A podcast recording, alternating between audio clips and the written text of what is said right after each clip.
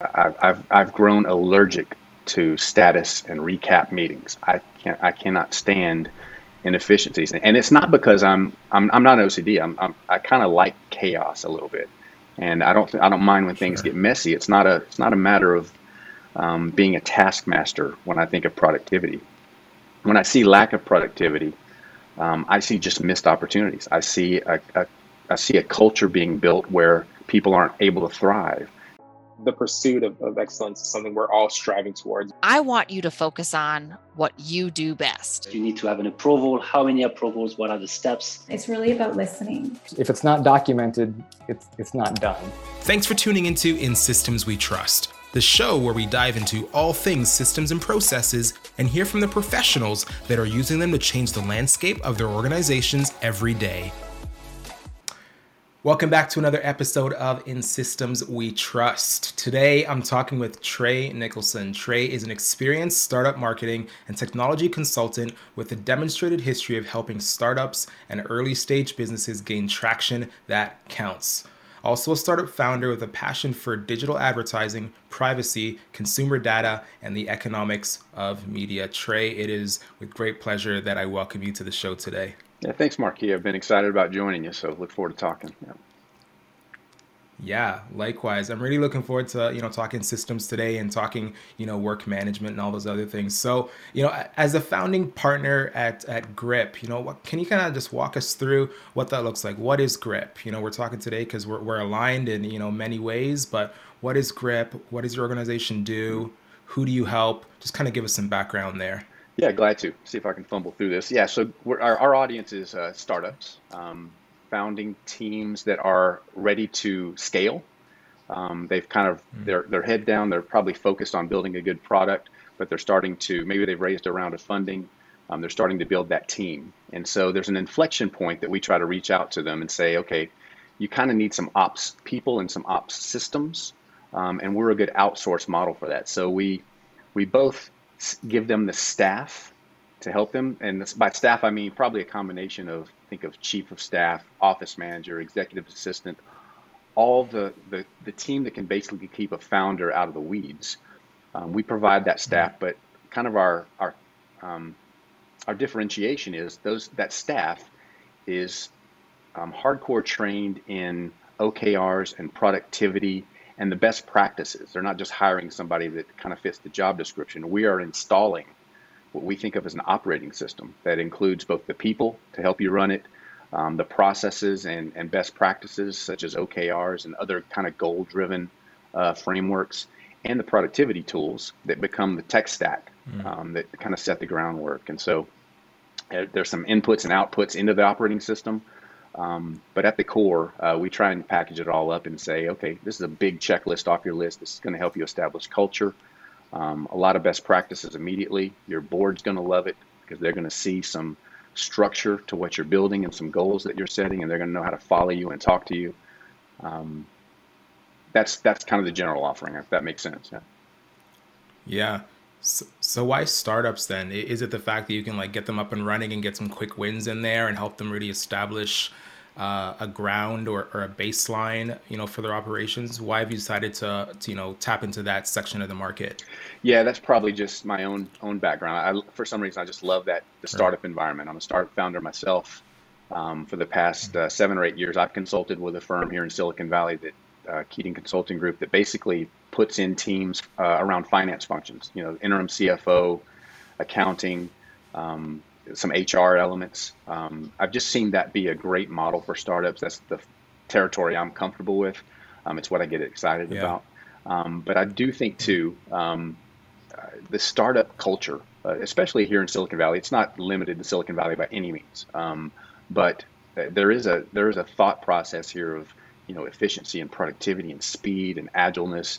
Um, all the things that kind of structured chaos that I just I just like, and, and it, it tends to um, I don't know that kind of kind of fosters in the in the startup community. So it's just something I.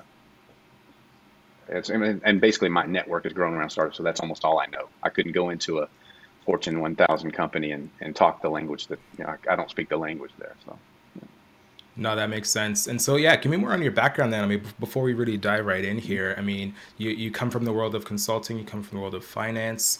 Um, you're at, you know, Keating Consulting Group. Maybe tell me more about that and, you know, what, you know, your, your history and your background, you know, has done for you in this, in this venture in, in what Grip is offering. Can you maybe give us some more insight on the background there? Sure. Yeah. Um, the, probably the, yeah, the most relevant uh, background that kind of traces the path to where I am now is um, the work. Mm-hmm. Uh, I, now, first of all, I'm a marketer. I'm not a finance person. I, even at the, the at, at Keating Consulting Group, that that county that, that firm, um, I'm in charge of kind of the broader picture strategies, uh, business development. Um, what do we need to be, kind of thing, and how do we form up our own mm. our own team? So, um, but live, working in that environment, um, just running across startup founding teams who are trying to raise money, um, who are trying to, or maybe they've raised money and they're trying to grow, they're experiencing these growing pains.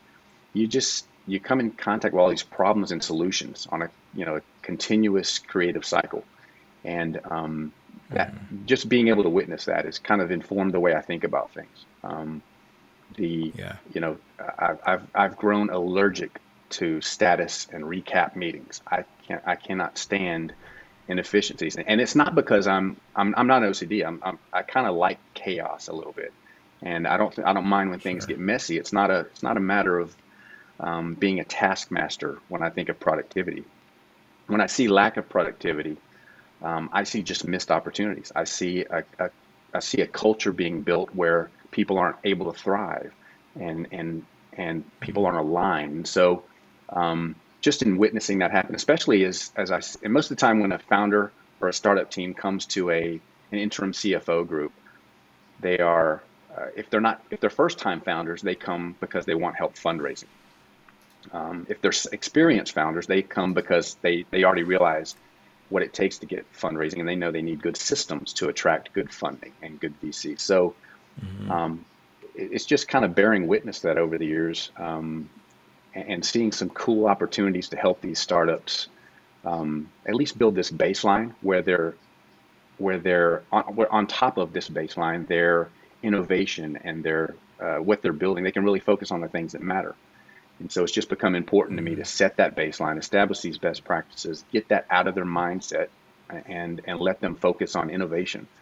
Um, it, it's right. just yeah so that, that's just kind of how i got to my, my current thinking is just witnessing that um, over the past few years. So and how how do those engagements typically go? Are, are you approaching these startups, these founders, these C-level, you know, execs, and you know, kind of talking through the problems that you see as a as a consultant, as a systems person, um, and you know, kind of identifying the roadblocks that they could potentially come up against, or are, are they coming to you, knowing that you're an established um, subject matter expert in this field. How do those things typically start? And you know, what, what does that process look like for identifying those key clients and working them through to a process or a place where you can say, I can work with you. I have the solution to fix your problems because I know this space.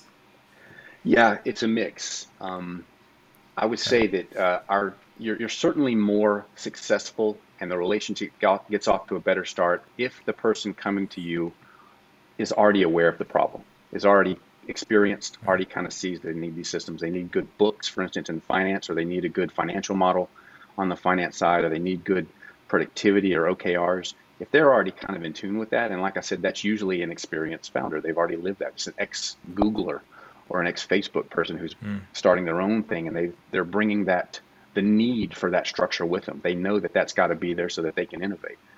Um, if if you've got a, a first time founder, you're doing a little more education along the way, and it's a little bit longer sales cycle, a little bit. You know, I, I love working with those type of teams, the first time founders, but the approach with them is just look around at what the best practices are that are already established. Don't try and reinvent the wheel here. Let's we've solved this problem. You know, these problems have been solved, and, and you want to be Facebook, Google, whatever. You know, uh, LinkedIn. You want you want to be one of these um, innovative tech you know companies. That's what you want to become um, learn from them right now. You know, establish that now early on, and and then you've kind of set the launch pad for what you really want to to distinguish your startup as. So, it, yeah, it's you have to you know for my own practice, um, there, there's there's opportunities to to network with you know with great like-minded firms like Ditto, you know yourself and Ditto, and um, Yeah. just establish a little bit of thought leadership is, is key to kind of attracting that discussion.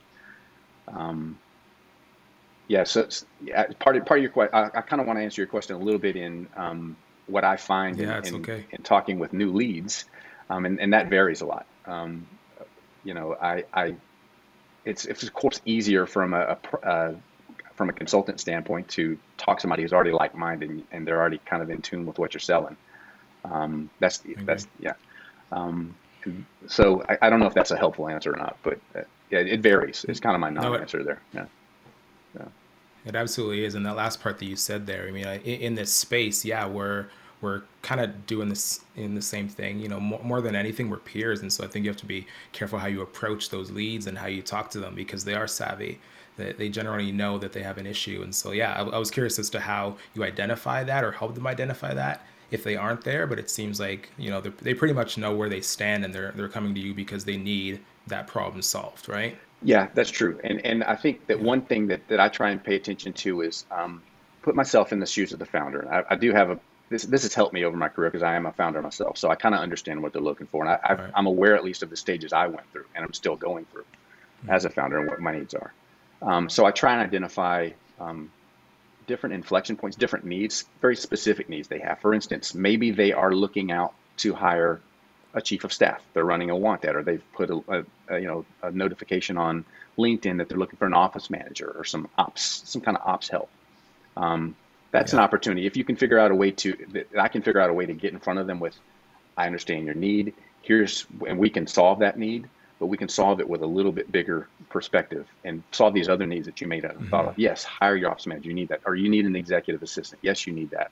But that probably indicates that you're in an inflection point where you can take advantage of uh, and, and solve a few more problems that you're that you're about to face. Um, let's go ahead and get your culture established. You're about to start hiring, or you're in the weeds operationally and you need some backup. Let's build these systems that get you out of the weeds. So you kind of identify what they think they need, and you want to answer that. You want to have that solution for them, and maybe that opens up the discussion to the larger solution that you're trying to provide.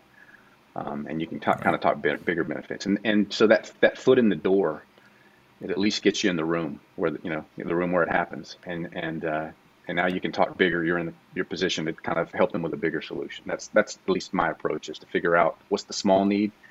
And that when we start talking traction, that's that kind of lend, lends itself. That's what I mean by traction is uh, you've got this big picture. I don't know if we're ready to launch into traction talk, but that's the overall strategy. Take us Al- there. Take also- us there. Yeah. yeah. So, okay. So traction just means getting somewhere, right? Meaning getting a grip. That that's the name of our firm, grip, and and making these small steps to get somewhere. So you've got this big vision, this big problem you're trying to solve.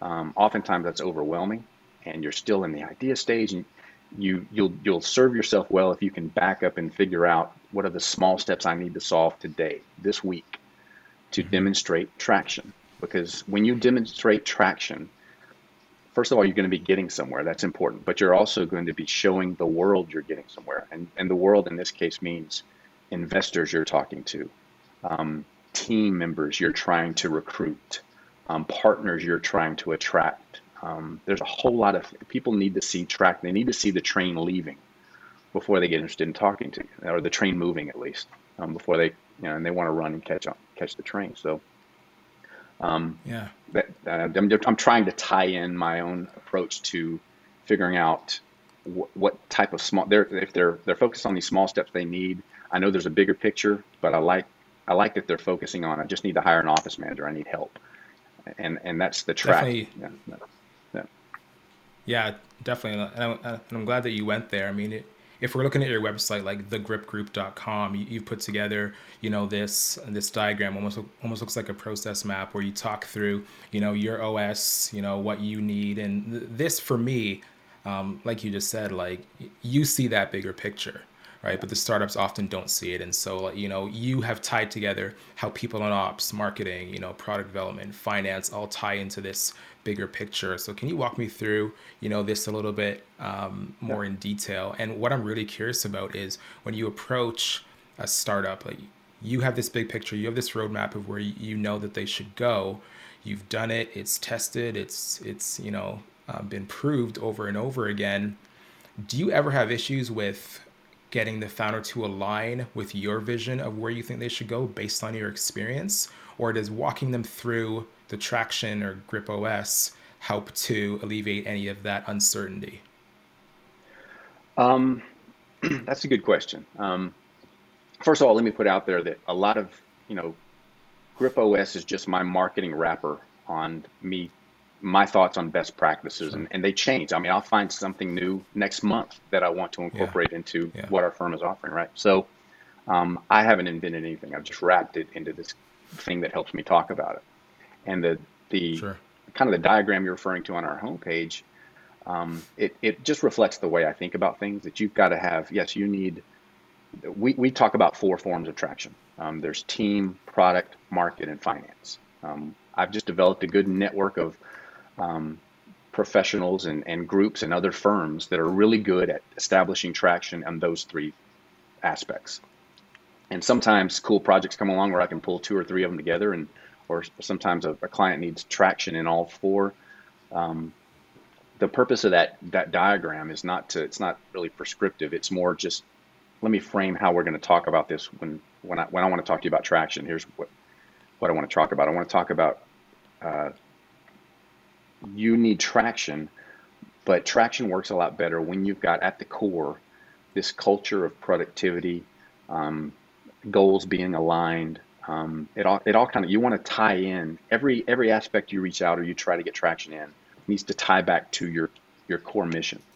And so that that diagram is just me way of really talking to an engineer who's usually a founder. They've got some great invention or a code or a, a piece of hardware or AI, whatever the latest fad is.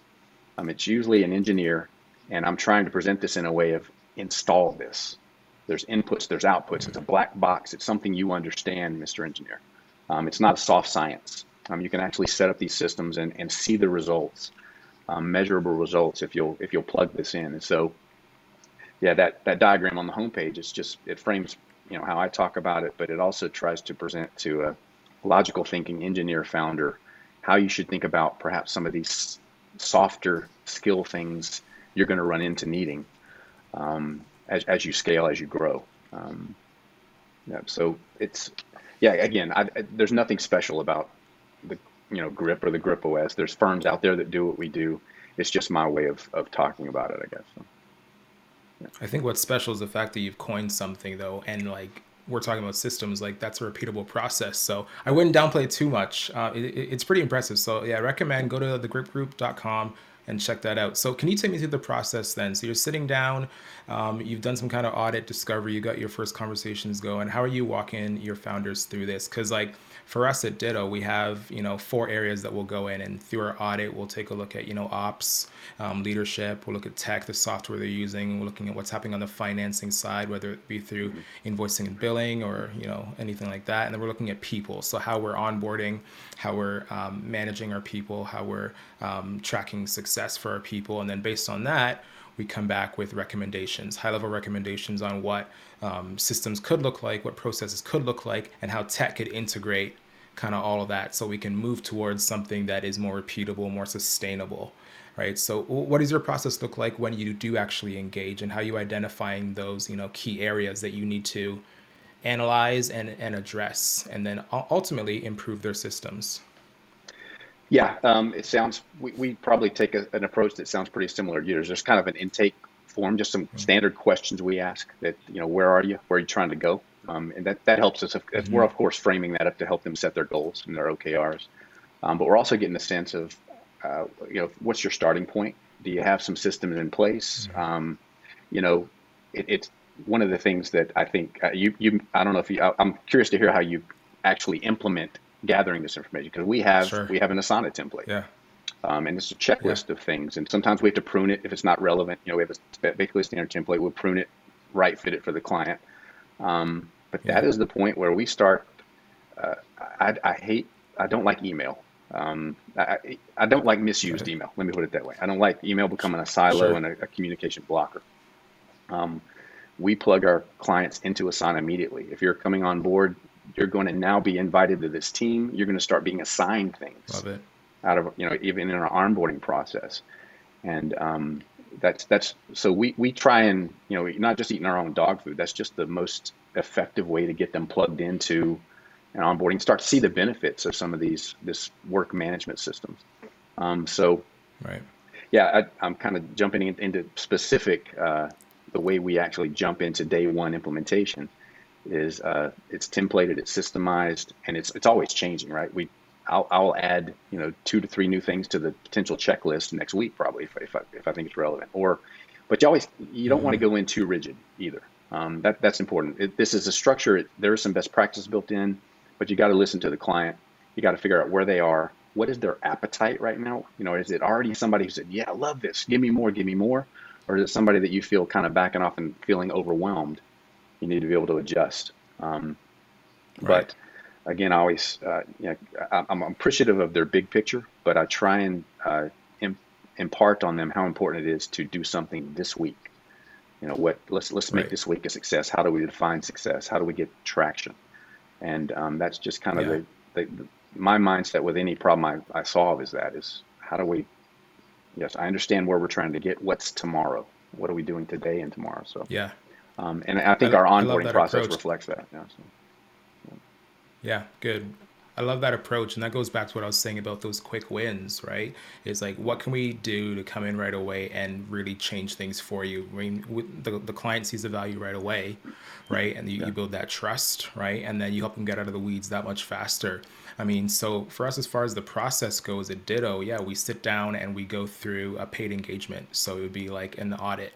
Um, we do, you know, um, a couple calls with them. We go through, look at all their tech, look at their SOPs, and kind of identify, like you, where you at, right? And then we come back with a, a scope of work after that, and we take them through our deep dive, which is a series of interviews with all of their their team members, departments, whatever it may be, documenting and pulling a lot of that information out of them, and asking, you know, what's not working throughout all this, right? You know, where do you feel that the roadblocks are within your specific department? So we listen, gather all that information, we design a framework that, you know, we think makes sense as far as where does the tech fit, what SOPs are needed, who's responsible, um, who is just overseeing, you know, what approvals are needed, where are they needed. A lot of that happens in Asana, which is great.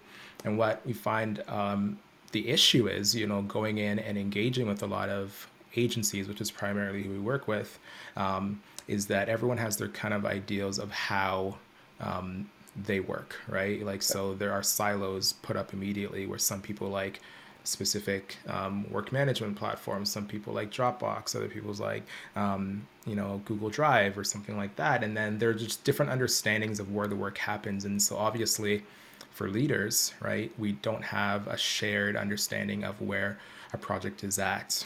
Um, there's this like common theme that I talk about quite a bit called work about work, right? Yeah, Where instead of working on this skilled work that we're hired to do, that our clients are paying us to do, we spend time in the weeds trying to figure out where things are, what the status of a project is. And so through this deep dive, we uncover all of that. We give them a framework for what it could look like, and then we assign a timeline for actually putting it together. And then there's ongoing support after the fact. But um, it, it's so important to really and what we found to be really beneficial is to talk to those different departments because when you sit down with the founder in your case you're talking to startups you're getting one side of the picture right? You're getting one person to say this is what i want done but then it all falls apart when the team is not you know um, adopting to the software we're using. They don't understand the process. It's confusing. They haven't been brought into the process either and they're just being told what to do right? So um, for us it's really helpful to hear from the other people you know kind of around um, and and bring them around the table at the end of it so Yeah. Yeah, I I love that. Yeah, Um, and, and that- oh, actually, if I could just kind of piggyback on that, that's when we first talked, and I, Yeah, I, sure. I kind of heard your approach and your philosophy on us, yeah, like-minded. In fact, in my head, I'm thinking, okay, Ditto's just become part of our onboarding for, you know, for future clients. That you know, Right. that that's got to be required. And so, yeah, I love your philosophy on work about work. Um, just pointing out the efficiencies and just the, you probably you probably use um, more nuanced language. I just call it dumb. At work, uh, it, it annoys me to see work about work work yeah, I just I get annoyed, Yeah. um, and I'm, I've gotten better about hiding, you know, and being patient. But um, Yeah. but these quick wins that you're talking about, it gets these, it becomes a habit. They they start to get in the habit Yeah. of seeing and, and traction becomes addictive. That's track. They start to feel traction, and and so every time they mm-hmm. define a goal, they start they get in the habit of defining what's the quick win we're after. Um, it's like bowling or mm-hmm. putting. I don't know if you bowl or you golf, but you don't really at that 15 Golf. foot putt. You don't look at the hole. You line up the hole. You mm-hmm. figure out the read on the green, and then you figure this this spot three feet out in front of you that you need to hit. Or, or, bowling. Is that how you do it? Yeah, that's how you do it. If, you- if you, I'm sure you've been bowling. you Okay, see the okay. triangles in front of you. Don't look at the pins. Yeah, yeah. Look at the triangles Right. In front of you. They're they're the guys. So I kind of I don't want to use that metaphor in my head all the Mm. time. You know, what's our what are we putting at really? Mm. That's a really great metaphor. Yeah, just on the golf thing for a second. I, I've I've been golfing for a long time, kind of on and off, but last summer I really took a liking to it. I mean, we're in lockdown, obviously, and so I probably went out like a dozen times, you know, Yeah. um, did a nine or an it's 18 a couple it's times. a stupid game, like- isn't it? It's just, yeah, it's a way to Stupid way to, game, way to ruin just- a walk. Yeah, yeah. Yeah, exactly. But maybe I'll take some pointers from you as we uh, as we keep chatting. Yeah. Uh, let, us talk more about OKRs because I know on your website, like um, I've read um, "Measure What Matters" by John Doerr, and you know you have that on your website as well. And so a lot of what you're doing, you're helping these startups to establish those OKRs. Um, what are your thoughts? I think like on the whole system. How do you approach it? How do you make sense of it? Um, and how do you break it down to these teams? Because we know that for OKRs to work really well, um, we have to have the company organization. Where are we going? What's important from a mission value um, standpoint? And then there are, or there can be, I should say, you know, department or team OKRs. And so, how, how are you breaking that down with, um, sorry, between the founder, teams, departments, and all the people to make it all come come together? Can you walk us through that a bit? Yeah, um, I think there's there's a lot said out there, and you, you can Google kind of the approach, what works and what doesn't. If you're dealing with a large organization and they've already kind of got their established silos, their ways of working, uh, it's highly recommended that you, when you roll out OKRs, you start with kind of a pilot approach. You figure out either the, the department or maybe or maybe it's the executive level. They try it for a quarter or two, work out the bugs. People around them see it working. They they kind of buy in without being introduced to it right away. Um, there is a smart way to introduce OKRs to a large organization. Um, my audience is generally a little bit earlier than that. Um, perhaps the beginning of some of these silos have, and departments have started to form engineering, maybe marketing and sales. Um, but as far as selling the OKRs and implementing them, um, I tend, at least we have the opportunity most of the time to get them early enough where it can be company wide. Um, and so the, the challenge for us actually becomes on the other end. We're too small to need OKRs right now. You know, we, we don't have these these problems, and so my it's not. I'm not. A, I'm not really setting up pilots in in an organization trying to get adoption in a large organization. I'm trying to get adoption into a small enough organization where they don't think they need this yet, or they don't see the, the need. And I have to say, you don't need it as badly yet. yet.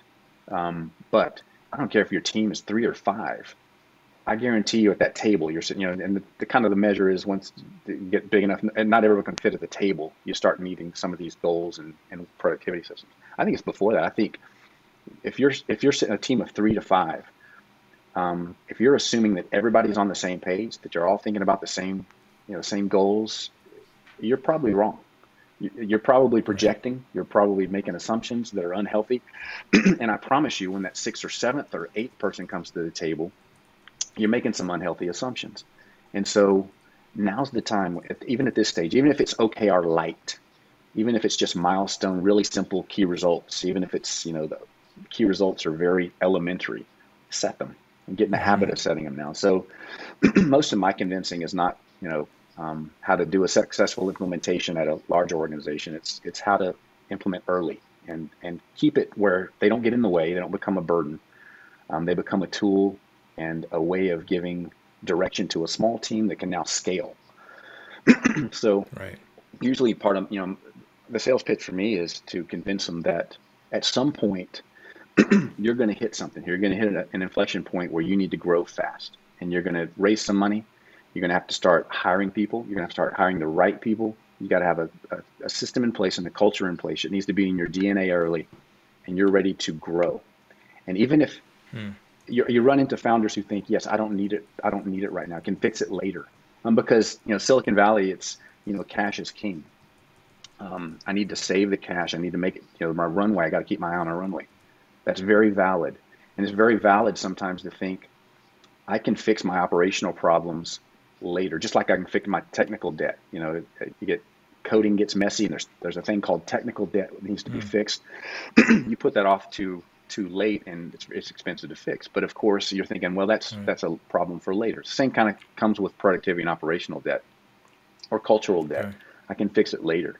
Um, yes, you can fix it later. It's going to cost you, and maybe yes, if you're able to raise, you're going to spend somebody else's money fixing it. That's fine. But while you're fixing that, you've got a competitor who already fixed it, that, that did do it right, yeah. and they're now scaling faster than you, and they're hiring the best people, and they're getting the best customers, and you're falling behind because you put this off. And so, I like to think it's yes, just solve the debt. Don't don't go too into debt. Don't you know uh, technically with your code, and operationally with your with your your systems.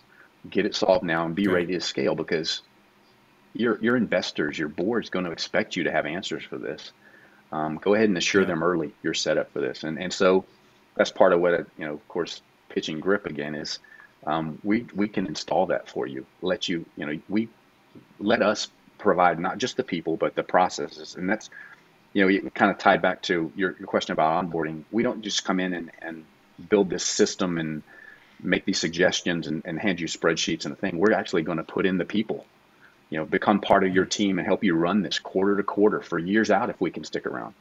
And so we kind of talk about just install this early, and that's okay. Know, that's our approach at least of simplifying it for them, make it making it important to them early. Absolutely, so, yeah. yeah, makes a lot of sense. I have two questions out of that. Mm-hmm. Um, one of them I probably should have asked earlier, but you know, um, you're talking about like getting started early and you know working with um, these startups you know will you work with startups that are at, are at a certain stage as, as, you know as far as their their funding goes first question and then i'll ask the other one afterwards yeah um, I, I have a problem that i can't turn down any startup to some degree. I want to you know I, am just i want to help. But um, I, I, would be cautious uh, if, if it's a, if it's a single person um, a single founder or a team of two or three, and they're really just uh, they and their definition of traction at that stage should be building the focus on the product, get product market fit, do some experiments, do some agile kind of experiments in the market, and, and keep iterating until you can claim or feel feel good about market, product market fit. Um, that's more or less where I was going. Sorry, I should have explained yeah. it further. But yeah, like, would would you work with them at a certain stage, you know, around like their funding or like making sure that they've worked out a lot of these early, you know, stage startup, you know, um, kinks, you know? Yeah, yeah, definitely. We, we I could plug in. Usually, um, if they've got the cash and they've got the the, I, I say when I say cash, I don't mean that. I, I just mean if they've got the funds. Sure. If it's not going to be hurtful to them to their runway to bring them someone you know, like grip to help them with that, we're we're there for them. But a lot of times at that stage, I'm yeah. perfectly comfortable saying you don't quite need us yet um, call me. I want to talk to you about it. We can, you know, but there's, I can point you to this book, this resource. Get your traction going. We shouldn't be part of your traction right now. Um, no, we're here. Okay. I want to sell you. When you need this, I want to be the person you reach out to um, because we've got the solution when you reach that stage. But I'd rather at that stage just set them up for get the get the right type of traction need you now you need now to to be you know it's going to get you to that next milestone. Don't get distracted okay. too early with having your systems and your ERP lined up and your CRM installed and your sales processes and your maps, that's probably a little premature. That you know, um, so you know, there's their timing is is important. Um, but I do, I guess, in my pitch, I'm just trying to make it important to them to think of it, think of these systems earlier, productivity earlier, and not later uh, when it's too late. Um, okay. It should become a, a priority okay. at some stage. So it, it varies. It depends on the the team, their trajectory, what kind of traction they already have. Um, but there's usually a graceful way to fit in to their growth that benefits them and, and makes sense to everybody. So. Got it. Yeah. And getting back to OKRs, like when it comes to setting them with with uh, these teams, like what is that sweet spot? You know, how many should we have? How many key results we're tracking against? And then, you know, how often are we updating them or even re- reviewing them to see if they need to be updated? Um, how do you usually walk people through, you know, setting up those OKRs and establishing where they're going to start?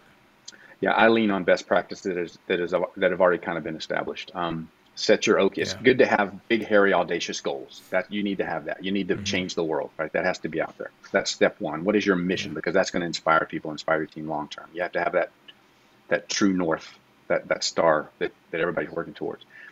Um, for your OKRs, you want to get a little more specifics. Probably quarterly that you set an objective, Mhm.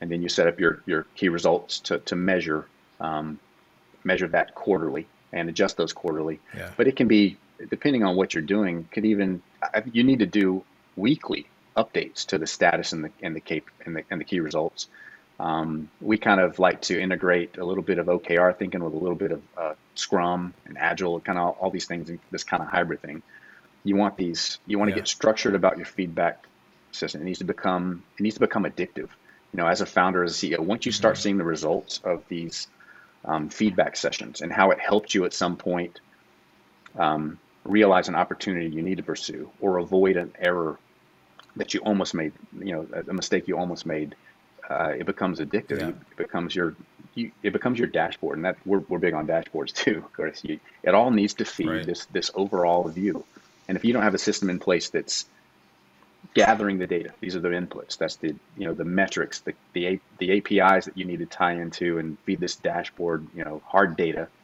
Um, there's check-ins that needs to happen weekly, almost real time, um, if, if possible. But as far as OKRs, uh, back to your question, quarterly is fine Yeah. usually, um, and you kind of set your uh, your stretch goals. Your you know, there, there's different approaches to setting those OKRs, and it kind of depends a lot on the culture.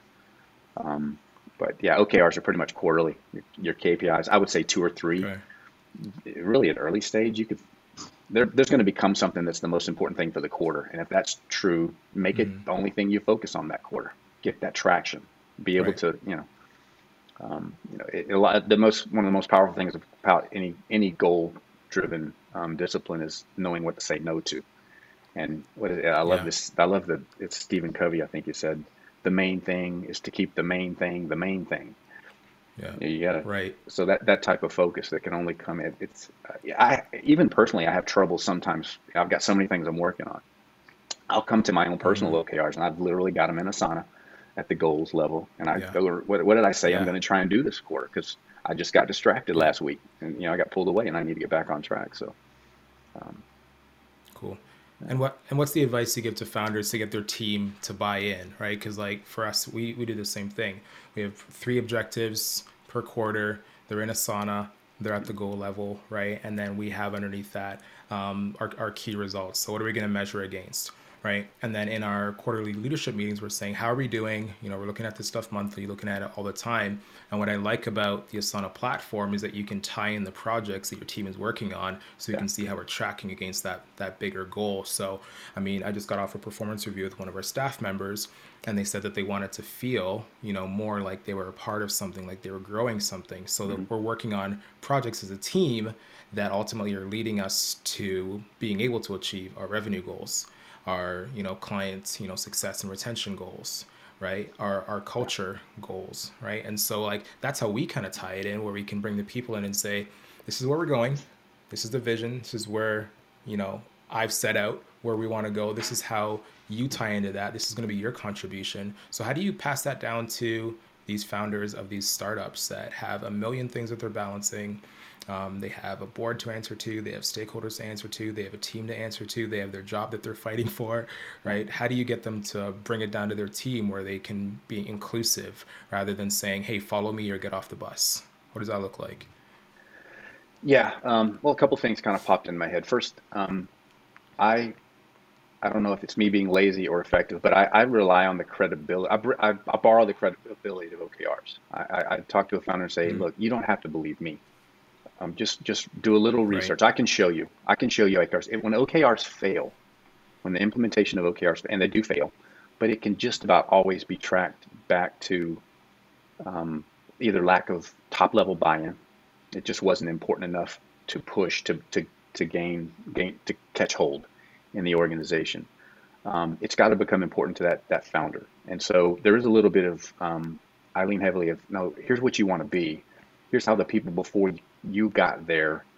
Don't reinvent the wheel. Let's let's tie into what already works. Let's adapt it as it needs to be adapted for you, for sure. and let's let's adapt it as it um, as it's going to work best for your team for sure. There's there's you know different flavors of sauce you can put on top of OKRs that make it more palatable to people. Um, but Sure. but but you've got to you've almost got to become unflinching, uh, goal driven, um, a goal driven. I don't want to say taskmaster. That's the wrong that's the wrong approach. I kind of think of these systems as the, there's true justice and meritocracy in your team if you zealotly enforce productivity and visibility. Um, I've seen I've seen very often where even even working in Asana, like if Asana's your lint, and, and I, I lean on Asana for a lot of the teams, and um, there's there's there's a controller at at the, the at the finance consulting group, very soft spoken, extremely capable, extremely soft spoken. Um, but and those are the type of people that are so valuable to your team at some stage, but you may not see them all the time. They're not vocal, they're not opinionated. They they tend to, to be a little quieter, but they are so valuable. And if you if and and this one person because she is so organized and visible in Asana, you can't miss her. She's just quietly effective. And if you don't Right. if you don't have these systems in place, if your culture is going to miss that, if you don't have these systems in place, your culture is going to miss that. She's not going to be on your radar screen. I mean, if, if you want to see what, what she's working on, what she's accomplishing, what her blockers are, you can log in and see. You don't even have to go ar- across the room to talk to her. She's she's that visible, and she she her whole team is effective that way too. So I don't know. I just I would say it's not you're you're not really it's not top down enforcement. It's it's creating a culture of meritocracy where people can thrive and and their work can shine. Um, that's another you know not just getting work done that's important but as far as your culture it's got to be there to to to build you know that productivity needs to be part of your culture and it's not just get things done this is you know it's not it's not being a taskmaster it's it's building an environment where people can align to the goals they can know what they're supposed to be working on they can see how they're contributing they understand the bigger picture but it's also a, a system where they can shine where it's documenting and and really uh, shining you know tracking their their growth to a certain degree so Yeah. Oh, I love that answer. And you may have just said it, but like when it comes to, um, you know, implementing either systems in in organizations or implementing or rolling out OKRs, what do you think is one thing that founders or leaders in business are not considering? You know, what are they missing? What are they often overlooking? Is there anything else that we we might not have identified yet? Um, I think you hit on it. One of my favorite things is, uh, and, and I love, I don't want to keep plugging Asana. That's only, there's a lot of good work management tools out there, but I- Asana's the one I think, of course, you favor and I favor. But um, I'm a big fan of tying the work to the goals. And I love it. I love that the system, um, I can set my goals. Um, people can see that the tasks that they're assigned in Asana, they can see a due date, they can see um, the description, they can see the team, they can see the stakeholders that are following that task, um, but they can also see how does this contribute uh, to the goal of the company, to the goal set this quarter, to the to the key results I'm supposed to be paying attention to.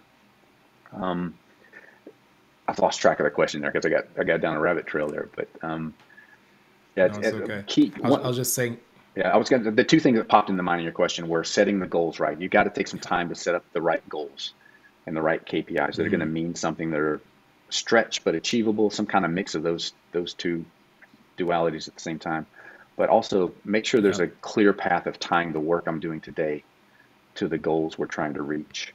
Um, and not everything, not every task you see in Asana, not every task you're you're doing every day is going to go toward the KPI um, or toward Right. the, the objective every day. There's some health metrics and some other things or some housekeeping you've got to do. Um, but if you're figuring out that only 20% of the work I'm doing is not going towards goals, and if that's company wide, your your goals aren't right or you're you're not being produ- productive. There's there's some things that's a that's a red flag. You need to jump in and, and fix something there. I love that. And I know we have been talking a lot about Asana. I'm not mad about it at all. If I could talk about just Asana all day, I absolutely would. But I, I know that you're not software, or I sorry, I, I know that you're software agnostic. And so, can you kind of talk through your, your tech stack a little bit? You know, how you stay organized yourself. Um, what's your go-to for implementation? You know, how are you staying organized and getting through your day? What do those pieces of software look like? Yeah, um, my own personal uh, tech stack uh, is is Asana heavy. Um, that's that's the tool I'm using now. Okay. Now I, have you know I explorers. We you know one of the the approaches we take is we try and stay kind of agnostic. We have our, our favorites. We have our suggestions. Um, but work management is a, is a key. That's a core component for any, Yeah. any implementation we go into. I don't, you know, if you're using Trello, and, and a lot of times, the uh, if you're engineering focused, um, you may your team may be more of a Jira or a Trello or a Pivotal Tracker based work management, Mhm. and that's that's fine. There's no need to unplug that or untangle you from that. Th- Those can be adapted and, and used. Um, there's so as long as you've got a good work management level, um, that's for me that's the central that's the central part. Now on top of that, there's some really cool OKR um, development and tracking tools you could layer on top. Um, Okay. uh, now I, I I've, I've only explored these. Um, there's you know things like Ally and BetterWorks, and I shouldn't have started the list because there's there's a long list of a good dozen things so you can many. choose for OKR. Yeah, OKR management. I would even throw Asana into the mix now as they've layered their goals. They got a good goals layer, and it's it's a Mhm. good beginning. Um, and it, and it does an effective. Even if I don't like, I don't think the interface is that pretty yet. I'm sure they're working on that, and Sure. um, I think Yeah. I think goals need to be. I, I like when goals are um, shown to a team in a little more inspiring format. You know, it's a diagram. It's something Yeah. a little pretty. It needs to be pretty. You need to pay attention to that because you are building dreams when you're talking about goals, and so um, it's better. This is better than a just list format. I'm sure they'll they'll get there. There's going to be third parties that can provide that, but I still kind of tie back to the more important part is tying the goals to the work. Um, so that, that's hard for me to let go of, and Asana does a good job of that. And so that that's become Yeah. core to, to our work is, is that connection between the you know the, the goal driven culture and the work being done. Um, there's on outside of the core work management system, there's other and things in the tech stack like just QuickBooks Online or Xero for the for the books. Um, Yeah. Bill.com. Uh, I'm thinking in the finance area right now. Bill.com, Expensify. Um, I like to take, at least in the early stage, a kind of best of breed approach. Make sure that every tool you choose is really good at what it does. You're going to get adoption. It's going to be efficient, but it has to have the API that's talking to the other systems. Um, you know, Yeah. so so on the finance side, you know, a general good tech stack is Bill.com, Expensify, QBO, or some variant of those three, kind of talking to each other. Mhm. Um, I like to tie it to a, a dashboard. Um, the dashboard of my choice right now is uh, Grow. Um, Grow does a really good job Right. of it's just a little bit of data warehousing, a little bit of um, of data formatting. You know, ETR. I've forgotten. I'm getting my acronyms mixed up, but and a, and a, and a light layer of uh, presentation. But it, it does a good job of just kind of doing all those three. So I like to you know, and, and the connections it overlays your your marketing data from your APIs like Google Analytics, uh, Facebook ads, um, Shopify. You know, all these these data sources that that start maybe a, a silo. It, it pulls together data from the silo. It can overlay it. So you're seeing how does web traffic work? You know, change to shopping cart activity. Um, you can kind of overlay that. We just ran this new um, campaign. We're spending this much. What kind of traffic are we seeing? Overlay that. How's that converting to um, to sales? How's that converting to revenue? Uh, how's that converting to work Right. in Asana? You know, so it's pretty cool when you start building all these kind of uh, best of breed tools and you start tying them go via their APIs into a, um, you know, uh, a unified look. This is your dashboard. It's literally how you how you're driving the company. Imagine driving your car without your dashboard. You're gonna have a hard time. And this is exactly why I love having these conversations. Yeah, there's so much to unpack. Um, there's so many different options as far as software. I think something that you said, just to um, just to wrap it up, is have the tools, put them through their paces. I Yeah. think you know it's important to try them out and see how they work in your organization as well, because you know um, I know I'm guilty of that. You know, shiny object syndrome, right? You see something and you want to jump on it, but it, it's not always about the tool. It's how you use it and adopt it, and the fact that your team does adopt that tool. So Yeah. The fun part Um, about your and my job. here- uh, sorry. The fun part about your and my job is it's our job to evaluate some of these tools, right? Yeah. We get the shiny objects. We'll, Exactly. we'll, we'll explore the shiny objects for you. Yeah. So Yeah. Yeah. Yeah. And, and make And recommend the best ones. Yeah, exactly. Yeah. So. that's it. Where can people hang out with you? Where, where are you online? Where, th- where can they get in touch with you? I'm Trey, T R A E, at thegripgroup.com. Um, yeah, I'm, I'm out there, social media. Um, feel free to link up. Uh, T R A E. I- Yeah. I spell my name a little funny. You'll, I guess you'll show that in the, the credits and all that. But uh, I spell it Oh, right. yeah. Everybody else has Nicholson wrong. It's all good. Okay. Thanks so much, Trey, for being on the show. Like, like I said earlier, I can talk about this all day, and maybe we'll actually have, have to have a part two. And we'll just have you come back at That'd be point, great. but- And and I'm going to hold you. You've offered to come on my show too, the group show, and we'll talk. We'll continue over there too. I if have. Yeah, I'm going to hold you Let's to do it. it. So, Let's yeah. do it. Let's continue the conversation. Well, thanks so much. It was good. We'll chat soon. Yeah, thanks, Marky. Talk to you soon.